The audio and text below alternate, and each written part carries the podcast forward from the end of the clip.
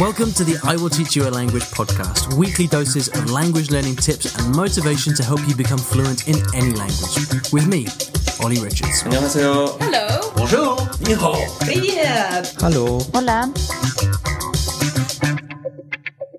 Good morning, everybody. Welcome back to the I Will Teach You a Language podcast. I hope you're having a fantastic day. I am because I've just started my Italian project, which I've been teasing you with for a while. I, I, I'm setting out to learn Italian. I'll talk more about this in a, little bit more depth in, in future episodes. But um, if you're interested in Italian and or you'd like to see me learning Italian live as I document it step by step on my blog and on YouTube, then uh, the best thing to do is to make sure you're subscribed to my YouTube channel and that you're on my email list because then what I'll be doing is uploading videos, sending out stuff about this as I as I learn as I record. It's going to be very interesting. I'm doing no speaking for the first month. How about that? Ollie is uh, changing his ways. so no speaking for the first month. After at the end of the project, I'm also going to travel to Italy to be tested. Kind of, I guess, in a way, because I actually want to see what I've managed to achieve, but also because I just think it will make for a nice video. To be honest, if I actually go to Italy, and you know, it's a nice combination to the project. Anyway, lots more coming up about that. Make sure you subscribe to my email list and uh, on the YouTube channel, subscribe to to YouTube as well to get updates about that. Really, really exciting. Also, as we listen to this, we are in the middle of uh, enrollment for German Uncovered. So you're going to want to look out for that if you are on the interest list. Uh, if you're not on the interest list, you've got to be quick because only a few days left. So you can go to germanuncovered.com and you will probably catch the end of the emails that are going out about that. We've got lots of students enrolled already, and it's uh, it's fantastic to see the reaction. So lots going on, but today we've got something totally different. Today we've got a fantastic conversation. I really enjoyed this one with Shannon Kennedy from Eurolinguist.com. Shannon is, uh, she has a very, very interesting background. She's a musician like me. She kind of had this transition from Romance languages to Asian languages, a bit like me. We talk about all of this stuff. But anyway, before we get into the interview, I'd like to thank the wonderful sponsors of the show italki.com. It's the place where you can get language lessons with professional tutors, speaking partners, whoever it may be. If you are one of these people who's been kind of learning away for a while but has yet to start speaking, then the best thing you can do right now for your languages is to go to iwillteachyoualanguage.com forward slash free lesson, and then you're going to get some free credit that you can use to take some trial lessons with some teachers and start speaking. Trust me, if you haven't done that yet, it will change your life when you do. All right, then. So it's time to get into today's conversation with Shannon. It's a long one, but you know, I think if you're interested in it, then you want to hear the whole thing, right? If you're not interested in it, well, you'll turn it off anyway. So that's the way I see it anyway. So with Shannon, we talk about minimalism in the language sphere. We talk about introversion and shyness and how that affects uh, language learning, how it's affected Shannon in her, in her learning. I talk a bit about that as well from my perspective. We talk about moving from Romance languages to Asian languages. And we also talk a lot about jazz. So if you're a music fan, you're going to get a lot out of this as well. I don't think there's anything more to say. So without any further ado, I give you Shannon Kennedy. Okay, I'm here with Shannon Kennedy, aka Eurolinguist. Is that right? Yes, that's right. pronunciation. Good to talk to you. Good to talk to you too. Thanks for having me. No, you're, you're very welcome. T- Tell me about Eurolinguist. Eurolinguist. How, how did that? What's the story behind that particular name? Um, the story behind it is that I was at university studying music, and as a part of my degree, I needed to learn to read fluently in several European languages. So uh, I started to document that process and some of the things that I was doing. And because it was all European languages, I thought Eurolinguist was appropriate. So that's kind of the story behind the name.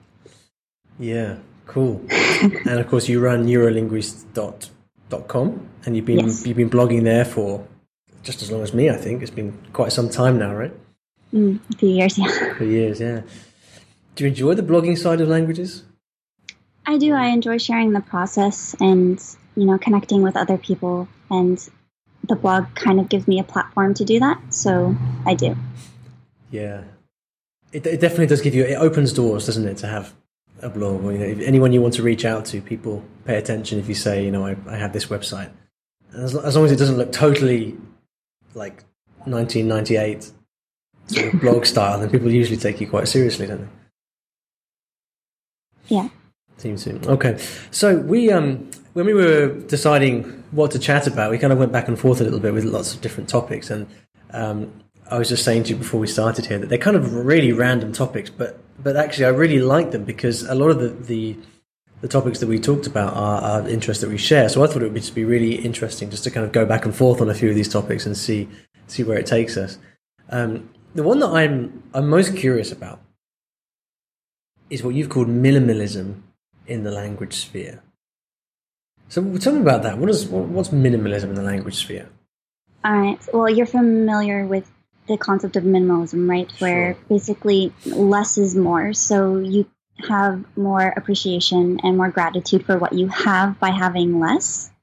And you're also be able to be more fulfilled in a way, I suppose, with less. So for me, minimalism in language learning is applying that that kind of mindset to learning a language.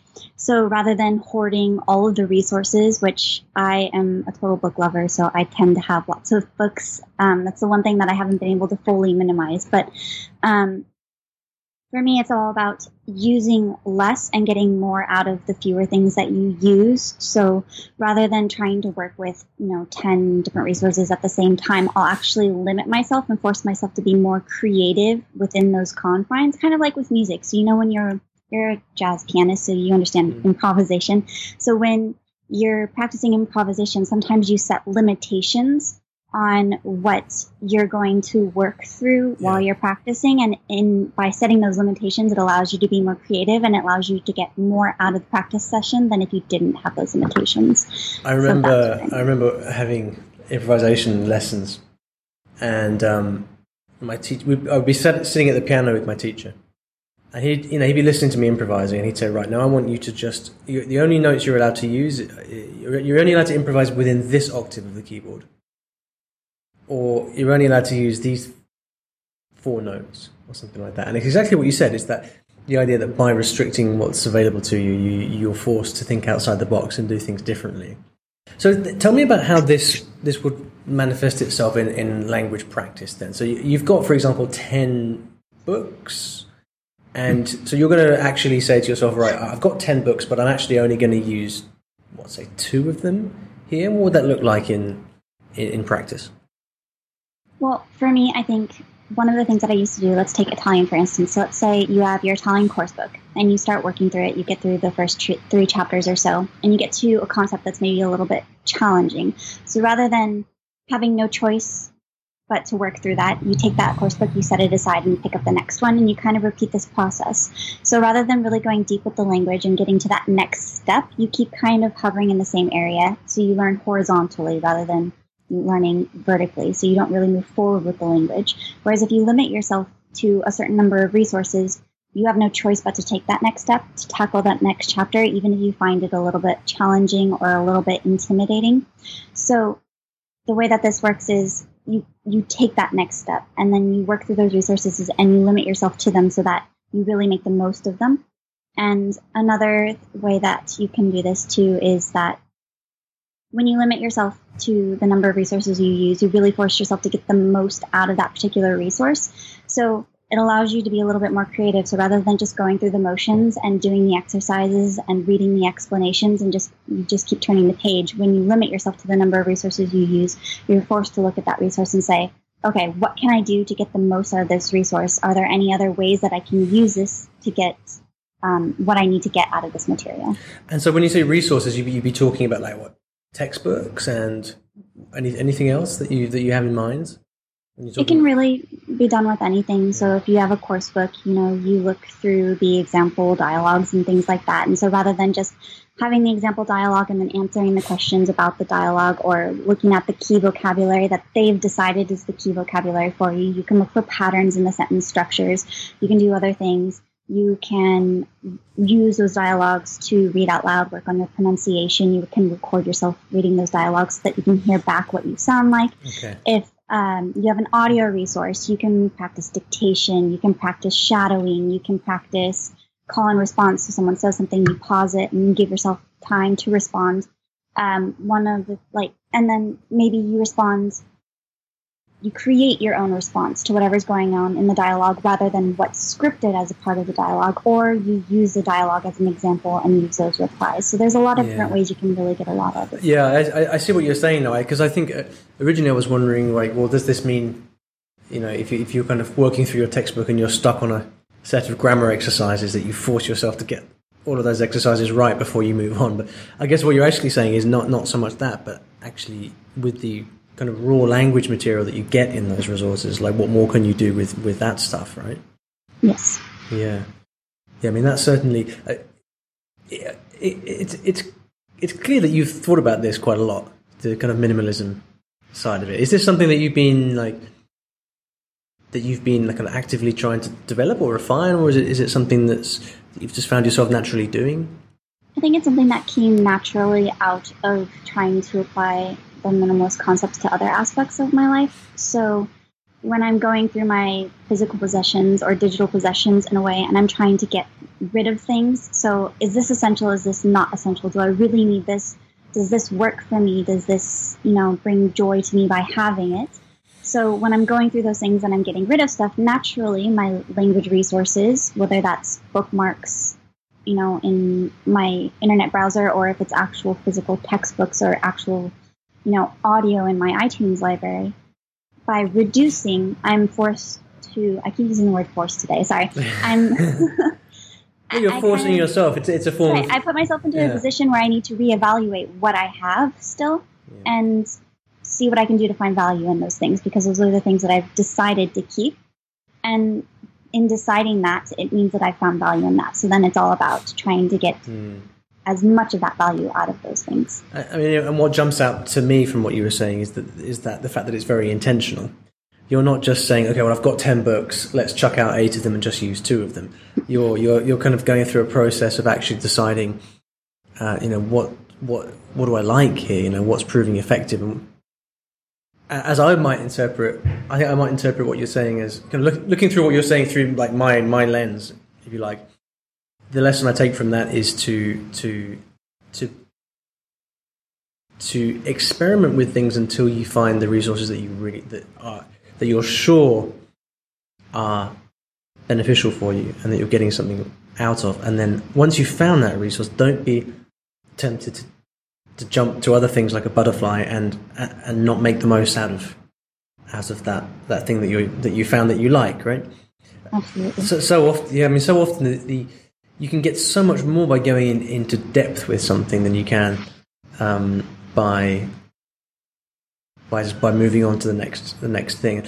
I wonder if this like how this might change at different stages of the process because like one of the things that I've been thinking about a lot recently is that you know it's very difficult to control when you learn things right you you can study you know I, have been thinking a lot about German recently um, and I'm talking to German learners about what they about their experiences with German. One of the things that keeps coming up over and over again is grammar, grammar, grammar. Like you, know, the case system, um, things like that, and it's very difficult to control whether or not you learn something. You can say, okay, okay, I set out, I'm going to set out to learn the case system in German, but you can't control whether or not you learn that thing. All you can control is what are the actions that you take on a daily basis that might result in you learning that thing. And part of that might be, for example, spending lots of time um, uh, listening and reading to German that will give you examples of how that case system is being used. And but one of the things that I, I find like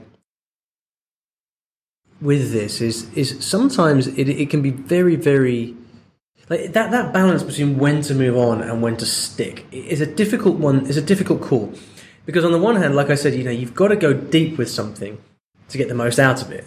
And for me, like the, the, the easiest way to do that is through lots of repetition on one's on, on once you've got a good resource, it's lots and lots of repetition to make sure that you get the most out of it.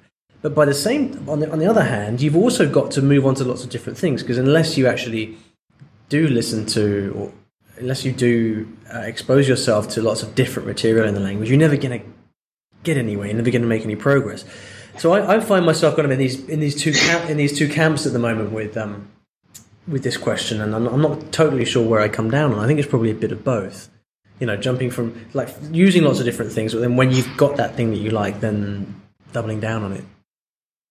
I think for me, it depends on what stage you're at. Yeah. So if I'm at the beginning stage, I might jump around a little bit more and experiment with lots of different things because at that point I'm just trying to get input and exposure to the language.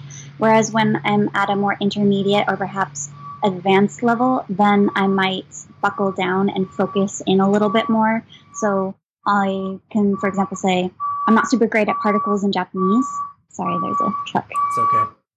Do you want to wait? No, no, it's okay. Yeah, go, go. Okay. People understand. Okay. We, we live in cities. And Um, I remember so- a conversation I had with uh, with with Steve Kaufmann, the video we recorded. His phone rang like ten times during the call, and he just answered the phone on the video and then published the video with the with him answering the phone. And it's like, you know, if he can do that, then we can we can keep talking over it. through a truck. Yeah, Um, so with Japanese particles, you know, I know that I still need that's an area that I need to work on. And at the more intermediate phase with Japanese, perhaps before at the beginning, I would have ignored particles a little bit more just to keep the momentum that I had in being able to converse and get my point across. But now that I'm at a higher level, I can't really get away with that anymore. So then I'll take a step back and say, okay, now I need to work on this. Now I need to focus on this. And so now I need to find the resources that are going to support me in this one thing and be more selective at that point. how have you uh, have you found anything particularly useful for the Japanese particle question? Because it's a, it's a tough one, isn't it? you know, so it, it, it, the difference between uh, なんとかなんとかということをということがということは like it's like it's very fine and it depends so much on the context of everything that you're that, that's going on. Have you found anything that's that's been helpful with uh, with that?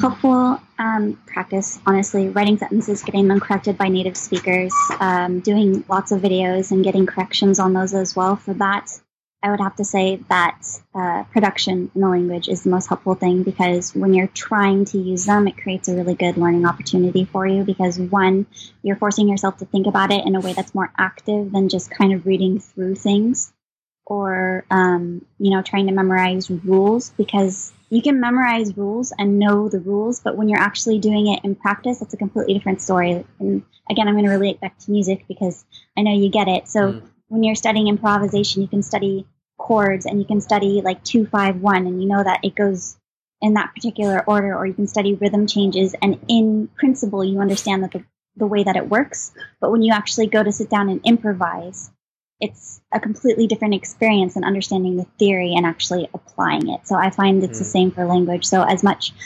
reading about particles as I can do, I can say, okay, I understand this, but now I need to take it to the next step and actually use it. And I, to me, that's just they're do, they're kind of separate, and you have to do both. Sure. They go hand in hand. But so for me, when I'm really trying to master something, I, I use it. Well, with with jazz improvisation, you know, they say that you you practice uh, in order to be able to uh, forget about that practice when you come to play.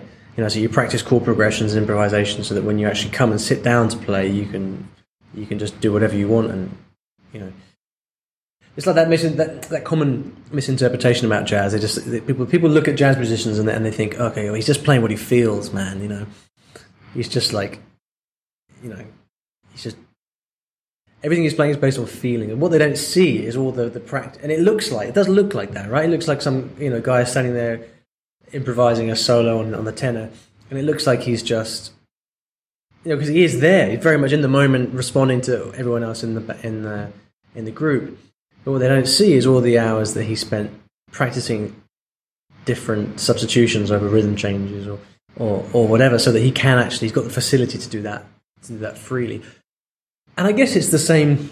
Mistakes are part of that, aren't they? I mean, there are some fantastic examples of some of my favorite solo, jazz solos are where um, you get someone who makes a sort of real clanger of a mistake in the middle of an improvisation, but he kind of eh, he acknowledges that and he kind of plays around with it and makes it a feature of, of the solo, and it becomes a feature of the personality of that soloist and, and that improvisation. And it's really great to. It's much better to hear that. Much more interesting to hear that than some kind of clinical, uh, memorized solo or someone that's playing it safe. You know.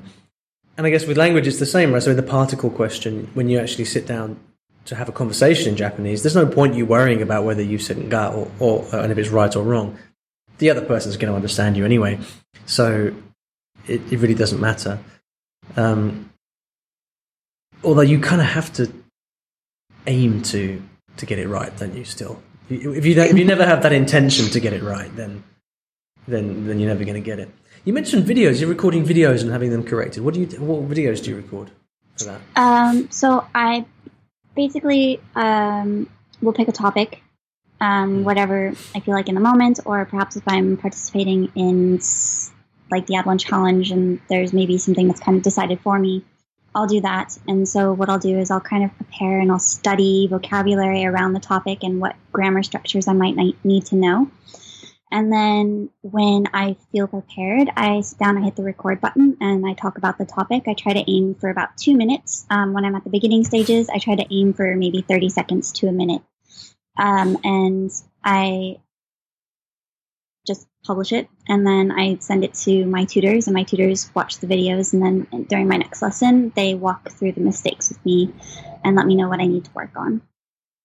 How much time do you spend studying languages on a weekly basis? Oh, um,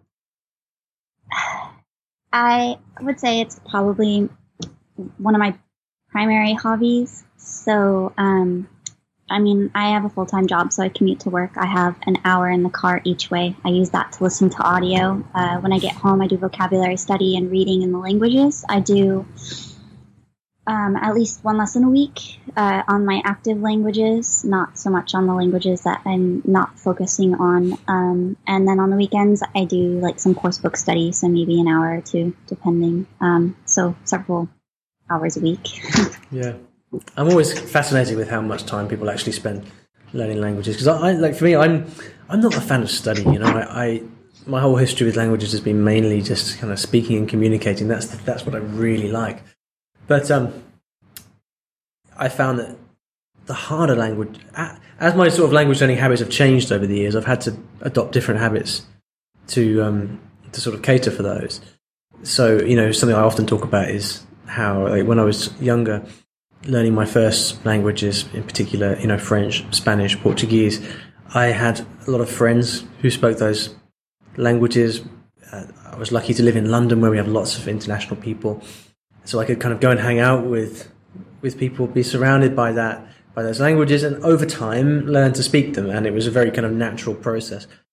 But more recently, when I've been learning uh, harder languages like Japanese, Cantonese, Arabic, it doesn't really work like that. And I think one of the main reasons is that I just I can't do what I did before, which is just kind of go out and live in that environment. Um, and I have much less time. And also back at that time, I was a student as well, so I had so much free time. Now I, I have to really carve out the time that I spend uh, on languages. They're much harder languages that I'm learning. I don't have the environment, so I'm kind of having to um, reinvent. I feel like I'm having to reinvent my approach to, to this stuff uh, on a annual basis, or sometimes a monthly basis, depending on what you know what on earth is going on in my life. Um, how, how have you found that? Because this, this, this is the, this is my attempt to segue into the next topic, which was the moving from Romance to Asian languages. Um, so, ha, ha, did you? I take it you went from Romance to Asian as languages as well, a bit like bit like Um. Romance to Slavic to Asian, and then back to Slavic. So, um, How would you characterize that journey then? I would agree with you that my study methods and routines are constantly evolving. Um, I feel like with Romance languages, like my experience was a little bit different than yours. So my early experience was mostly time studying.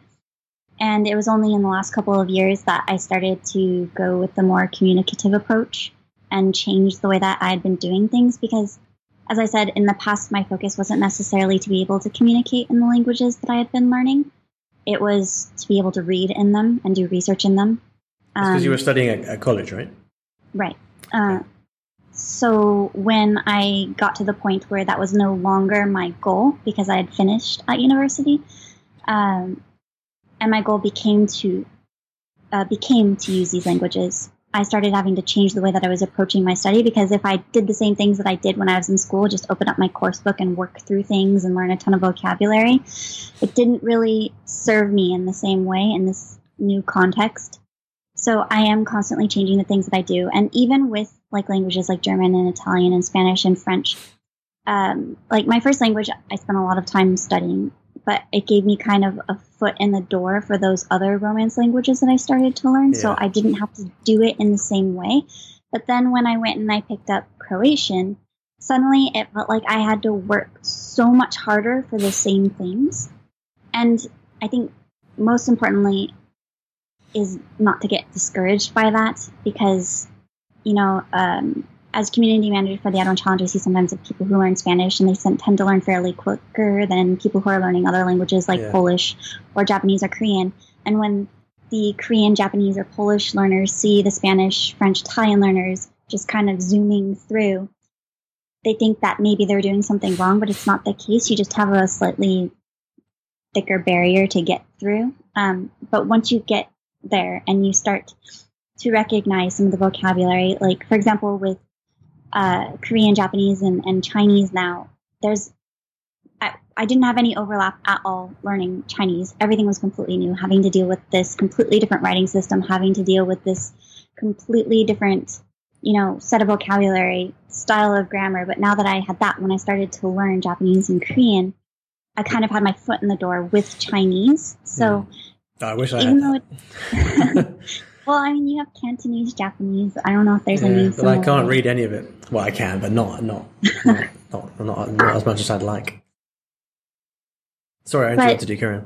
Oh no, it's fine. I I mean, it's just all about being patient with yourself and understanding that it's different and that's what you've decided to do. But I mean, there's like the whole thing that some languages are harder to learn than others. But for me, the easiest languages to learn are the ones that I want to learn. And once I've decided I want to learn them, that desire to, I guess, in a way, have that language keeps me going through, like in Russian, having to deal with cases or verbs of motion or Mm. with uh, Japanese having to deal with three completely different writing systems and all of the different pronunciations that come with kanji and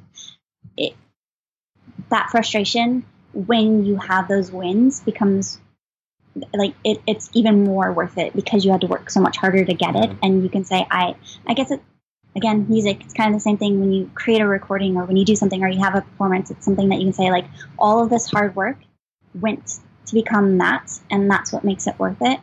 And so it's like with french and spanish they feel like easier wins. Like i know if i set aside italian for a year that i can come back to it and fairly quickly pick it back up but i can't do the same thing with japanese chinese or korean so i feel like what i've worked for i feel in a way more rewarded by that sometimes Yeah, I, know- I know what you mean. I, I if I think about the languages that I'm most like I, that are most rewarding, that feel most rewarding, they're not the languages that I'm best at by any stretch.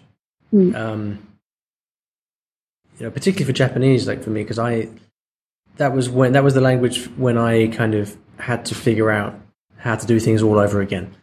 And it was the first non-European language.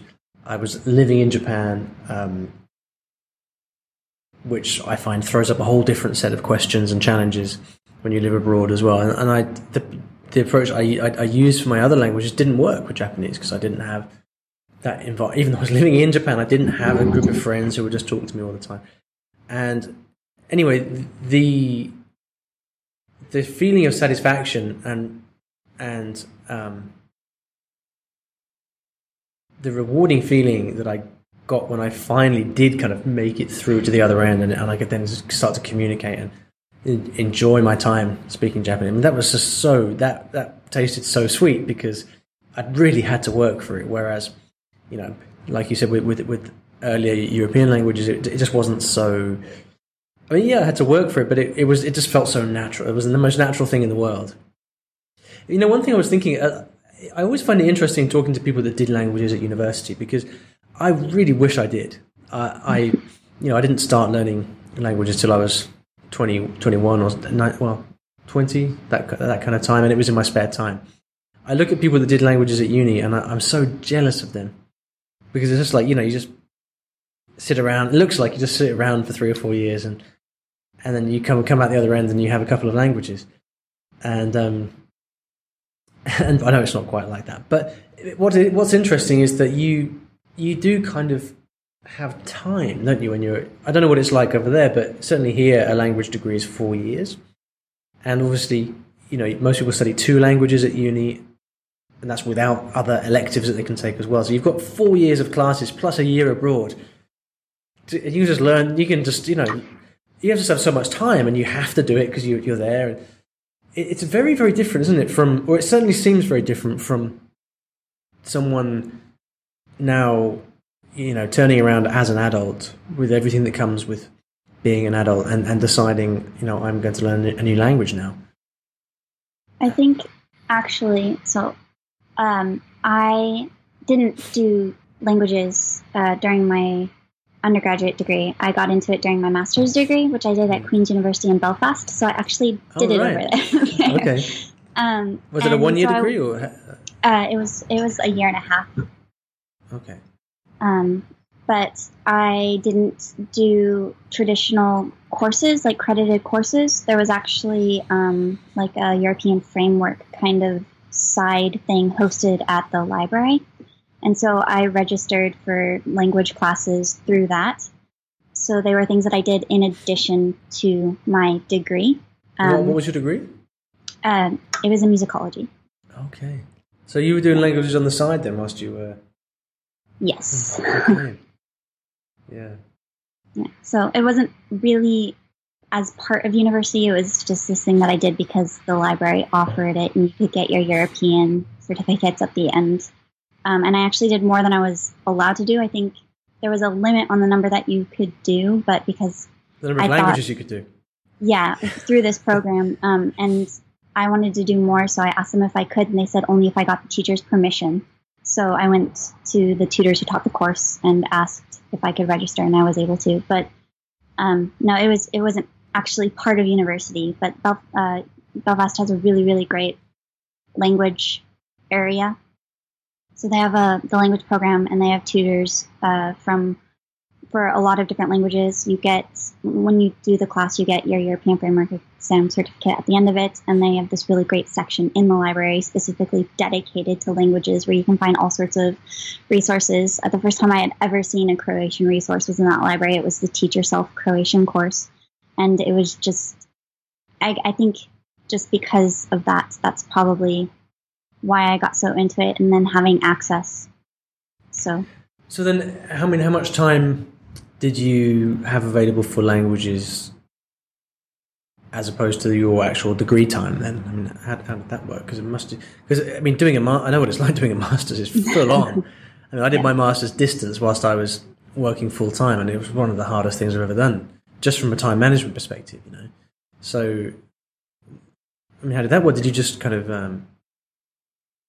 i think um, i spent the majority of the time on my degree but i did have the advantage of you know, because I was in Ireland and I was alone except for, you know, some other family that I only visited on occasion.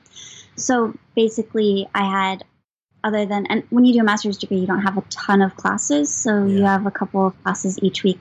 So I basically just used all of my free time to either work on my degree or to study languages. And I didn't really do much else. I probably could have and should have mm. traveled more when I was at well, university, I mean, but I did. Free time is a it's uh, it's Parkinson's law, isn't it? When you're doing uh, a master's, it's like you know, any free. There's always more to do. There's always more reading to do. There's always yeah. more you can reference. You know, there's more kind of uh, methodology frameworks you can read about to inform your studies. There's there's there's, there's always more you can do. So, I mean, I I can imagine you really. I mean, it's never the case that you kind of you know, you, you get to like four or five o'clock in the evening and think, oh, I'll just kind of relax and do nothing tonight because there's always more to be done, right? So I guess it, you know, it, it, always comes back to, it comes back to carving out that time, doesn't it? And, um, and, and, and prioritizing what you, what you want to do. And of course, like, as we see over and over again with people that are successful with languages, you've got to want it. And when you want it, you'll find a way, you'll find a way to do it. And, and if you, you don't want it badly enough, then there's only so much, so many kind of t- tips and tricks that are actually going to help you. Tell me about the the the idea of introversion because this is something that we've both done stuff about before. One of my most popular podcast episodes, which I I I, can't I couldn't say. Maybe I'll look it up as, as we're speaking. But one of the, my most popular uh, podcast episodes was on the topic of introversion in language learning. So tell me about about that. Um, what's the relationship between introversion and shyness for you, and how is it? How's how have you encountered this phenomenon in your learning? Um, I'm both shy and an introvert. So uh, if you've ever met me in person, I tend to be really quiet and kind of keep to myself. And I usually wait for other people to come up and talk to me. If they don't, I'm kind of I'm, I might not go talk to them. Can you um, can you define introvert before we go any further? Of course. So an introvert different definitions of this, don't they? Yeah, um, an introvert is someone who gets their energy from being alone. So it doesn't mean that they don't like to be social and that they're not social. It's just where they re-energize is that alone time. Whereas an extrovert is someone who gets their energy from being around other people and they lose their energy by being alone. So it doesn't, so in either case, both can be shy. So a shy introvert would be someone who doesn't necessarily feel comfortable talking to people or being outgoing and they keep to themselves and they get their energy from being alone. So they find social situations kind of draining and intimidating. Uh, a shy extrovert would be someone who enjoys being around other people, but it takes them a little bit of time to warm up to those social situations. So, but once they get into them, they're very comfortable and they get their energy from them. Um, so that's kind of the difference. So either an extrovert or an introvert can be shy, and an extrovert and an introvert can also be outgoing. So an outgoing introvert would be someone who has no problem initiating conversations and being a part of conversations, but they still just find it draining and they have to kind of have time on their own to re energize to participate in those social situations once again. I'm really tempted to invest to dive into this definition of, extra, of introversion and extroversion because I find it fascinating because I, I, I feel like I'm all over the, the shop with this. I have characteristics from most people see me and they consider me an extrovert, but I'm, I, I, don't feel. If you actually knew me, it, you know, I'm not really like that at all. Um, I feel like I can kind of turn it on, and there are certain there are certain situations, social situations, where I, I just am in my element, and others which I hate. And I also, but I also need lots of time to recharge. Um, so I find it very confusing this this kind of topic. But I think that's probably a conversation for another day. Tell me about how you said you were a shy introvert. Is that the, the language you use? Yes. And so, what how, what does that meant for you then? In your because the obvious implication of that, I, I, I guess, would be well, what's it like for you going out there and practicing your languages with people? What talk, talk to me about that? So initially, it meant that I didn't practice my languages at all because I just didn't want to put myself out there. Um, shyness is something that I wouldn't say you can get over it, but you can build habits and systems that help you overcome it in certain situations. So some of those things would be um, not trying to do like group events or meetups or things where you're around a lot of people and it might be overwhelming. Instead, finding people that you can build relationships with. Um, so for me, a lot of my language practice is I find exchange partners or tutors that I'm comfortable around, and that's my primary source for practice. Hmm. Um, so one to one, one on one one on one, yeah. yeah. Or I do it by myself. So one of the things that I do is a lot of self talks and, you know, like the videos that I was talking about earlier. So yeah. rather than, there's lots of ways to get speaking practice without conversing. And do you so enjoy, do you, to what extent do you enjoy speaking languages with other people?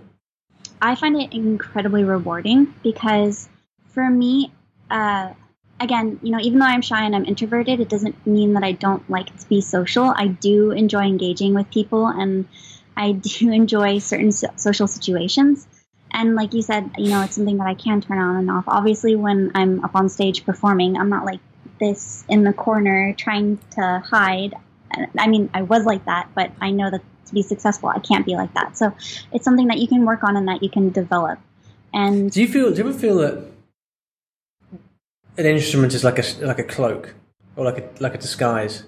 Oh yeah, especially with saxophone because it's in front of you. Right, because people aren't watching you. you you're kind Like of a shield.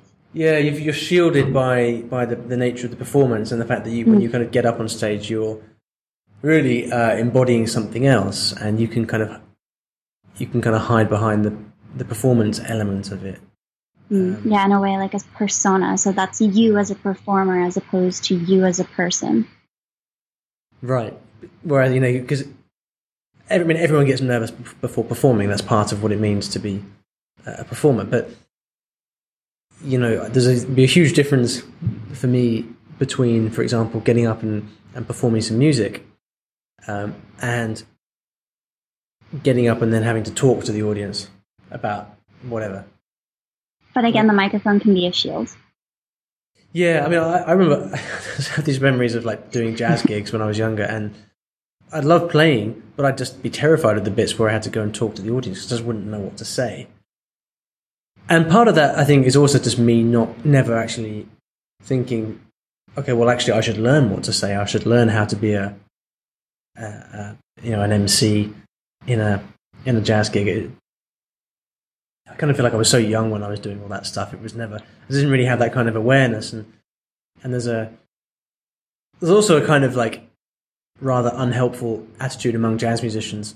Not all, not all, but in general, which is which is like to say, for example, well, um, it's only the only the music matters. You know, people people should come just for the music. They shouldn't care what I say or what I. You know, and I think I kind of I kind of I kind of let myself get away with. I, I let myself um, fall for that a little bit because by hiding behind the music as this kind of sacred thing which had to be had to be appreciated in a bubble, I kind of allowed myself not to get to grips with the re- with the the challenge of having to be that personality on stage who could talk to people and uh, you know again it's like a very interesting example of um, of what it means to be introverted or extroverted and, and, and the way that could play out in different in different stages. Hmm. Um, so, yeah, I mean, I guess the I can certainly relate to the the i- the bringing it back to language learning, the um, the the need to talk to practice your languages with individuals rather than in groups. And I've always felt like the kind of advice, the feeling that people have of the need to go and practice with strangers on the street as your kind of badge of honor. I've always felt that to be consider that to be ridiculous, and it's something that I would hate to do. I imagine it's not something that you relish either. No, I, I've done it, um, but no, I prefer to do it in a more, con- I guess, in a way, a controlled environment. Because when you have an exchange or a, a tutor, that's what you're going there to do, and so there's this assumption that that's the focus, uh, you know, or I would say unwritten rule. Whereas when you go out on the street, this person that you're talking to has absolutely no obligation to help or respond in the way that you'd like. They're just a person, right? So you might get something like in English, oh yeah, you know, your your Chinese is really good. But they refuse to speak to you in Chinese or they refuse to speak to you in French. And by doing that too, you're also kind of imposing yourself a little bit on the person because this is just, you know, someone that you perhaps heard speak the language or that you know speaks the language. Like if you go to a restaurant and say, okay, I'm going to order my meal in Korean and just use Korean only. I mean, that poor waiter's got other tables of customers and other things that they need to think Yeah, about and you're there with your dictionary. beyond exactly beyond helping you speak Korean. So I think that you know, kudos to people who can do that and you know stick to it and, and get through those situations. But I just I feel that for both you and the other person, it's more beneficial if it's a situation where that's more appropriate. It's also it's also a hell of a social cost for relatively little gain, isn't it? I mean, like that, you know, those those those sort of thirty second interactions. I mean, if you take the view that well, you know, that all those interactions over time they add up and they make you fluent or whatever. Well, do they really? I mean, it's very restricted situation, a very limited num- number of situations, and very limited conversations in their in their scope. You know. Um, I I mean, I think that for me, like the issue there is is this this is kind of fundamental mismatch of intentions. So when we are practicing our languages, what's yeah, okay, we're asking for information. You know, Can you give me directions to this? Can I order this food on them? But our real intention, the intention behind the intention, is to practice our language, and we're going to measure ourselves on based on how well we do linguistically. Whereas the person that you're talking to just sees you as another human being that wants something, and then you got you kind of got to think, okay, well that's that's the uh, the level that, that this is conversation is going to play out. It's two human beings uh, interacting about something that is not whether or not you got the present perfect accurate in your in your verbs, you know. Uh, and so I think it's um, the languages where I'm not confident in or I'm less confident in become even harder for me to kind of go up to, to strangers and talk. Well, it makes me even more self conscious because I because I'm more acutely aware of my shortcomings in those languages, right? Whereas with the, with stronger languages, I, I, it's not a problem because I just know that I know that I can talk to that person and have a, a an exchange that's about the thing that I'm asking for. It's not about the languages. I think I understand the intention behind going out and talking to some random stranger on the street because I think what you might be looking for in that situation is real world context. So, not that safe environment of an exchange or a tutoring session. You're trying to get something that's more authentic. Um, definitely quotations on that. Yeah. Yeah. It's the but intention, yeah. I think, you know, if I were to go up to someone on the street and start talking to them in a language that I heard them speak, I'm expecting them to be really patient of me. And then all of those fears that you have about conversing, like, what happens if I don't understand? Hmm. What happens if I forget this word?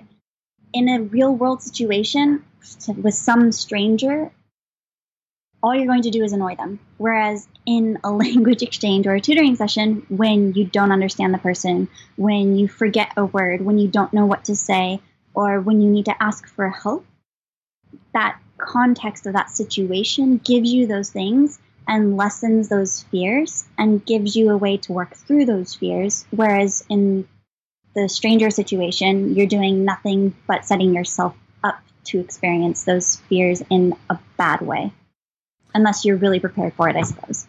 Yeah, yeah. Um, I had an interesting experience a month or so ago. I was in Tenerife, in the south of the island, in Las Americas, which is a part of the island where it's just foreigners on holiday, on package holidays. It's a, not a very nice place. I mean, it's the place itself is nice, but it's just it, it's full of uh, drunk British people, um, especially in the evening, and uh, it's a kind of place that I, I kind of walk through and, and, I'm not particularly comfortable, sort of uh, being there, and I kind of pr- much prefer other part other parts of the island where it's much more Spanish. So I'm kind of walking through. Um, I was with my friend with my friend Jan, and we were walking through Las Americas to try and find an iPhone shop because he he's you know his iPhone had broken and we needed to do something with it. And I was kind of walking through and I, and I was I was just you know walking past these like, like big groups of drunk English people and, and thinking, oh I'm going to walk into a shop now, and basically all these Spanish people who are working here are just going to see me and think, oh, okay, another, another, another drunk Brit. What does he want? Sort of thing.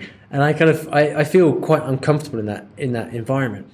And yet, when I walk into the shop and I'm able to then uh, talk to the people in Spanish, and they realize, and, and I can, there's this, this kind of weird dynamic where they see me and they realize I'm I'm English because you know when you see me you know I'm English.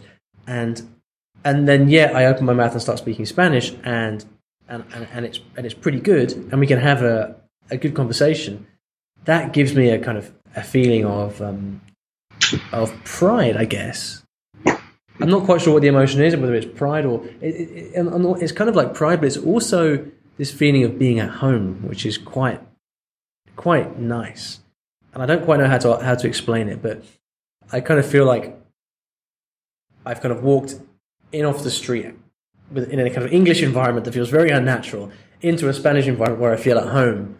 Uh, and it's all down to these things playing out in my mind about you know the, the language and that relative to to me and the way I look and it's just so many things going on and that's just me in one situation. So you know, everyone has their own unique uh, hang-ups, their own unique desires, their own unique, um, you know, feelings about all kinds of things related to themselves and the language they're learning and the people that they're that they're meeting. It's a, it's I mean it's a it's a fascinating. Uh, the whole field is very very fascinating, but it's so difficult to pin down. Mm. All right. Well, Shannon, it's been uh, it's been really interesting to to chat. Um, I'm glad that we didn't.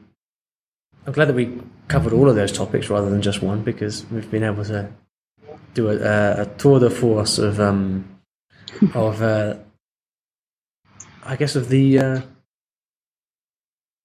what would you call it? Some of the I think there's some of the more interesting aspects of language learning. So you know, hopefully for those people watching or listening, because uh, this is going to be on YouTube and on the podcast as well, there'll be some some stuff to to relate. Any extroverts watching this will probably turn it off after five minutes. But, Uh, so I looked up the podcast episode about introverts, and it's episode 41. So if anyone wants to go and see that, they can go to iwillteachyoualanguage.com, episode 41. Um, Shannon, where can people go and find out more about you? Um, they can go to eurolinguist.com. It's a linguist with an E at the end. It's the French spelling, um, feminine spelling, I suppose. So it's Eurolinguist.com and on all social networks, I'm also Eurolinguist, except for Twitter, and there I'm Eurolinguist SK. Twitter's a pain, isn't it? When you if someone's taken your is that because someone took your handle on Twitter or yeah, but it actually just became available, so I have it now. Oh, but right. the problem is, I've already built everything over the last few years on the other one, so yeah. I've yet to sort out how it's going to work. How but, do you how do you sort that out? Yeah, I don't know. I just I have no idea. I'll probably keep using the one I've been using. Wonderful. All right, then. Well, listen. Thank you very much for the uh, for taking the time, and uh, we'll have to do this again sometime. Sounds good. Thanks, All right, then. Talk to you soon. Okay, I hope you enjoyed that discussion with Shannon. Again, to connect with Shannon, please go to eurolinguist.com and she's Eurolinguist all over social media as well, so you can find her there along with her many other activities. To leave a comment for Shannon and I, about this episode, you can go to iwillteachyoualanguage.com forward slash episode 266. That's the comment thread for this. That's where you can also watch the YouTube video of this uh, conversation if you like. Although, to be honest, if you've already listened to the whole thing, I don't know why you would do that, but maybe you want to share it with somebody. I don't know. That's it for now. It's been long enough today. So uh, I'll see you back in the next episode. Thank you so much for listening to today's episode. I really hope you enjoyed it. You know, one of the questions I get asked most often about language learning is how to improve your memory. Because things get so much easier when you learn new words and you don't forget them later in conversation when you really need them. So, what I decided to do was to put together a, a, a short email course. It's a three part email course over three days that teaches you my favorite techniques for memorizing vocabulary and actually putting that vocabulary into your long term memory. It's a short course, three days, it's completely free, and if you'd like to sign up for it, please go to iwillteachyoualanguage.com forward slash free memory course.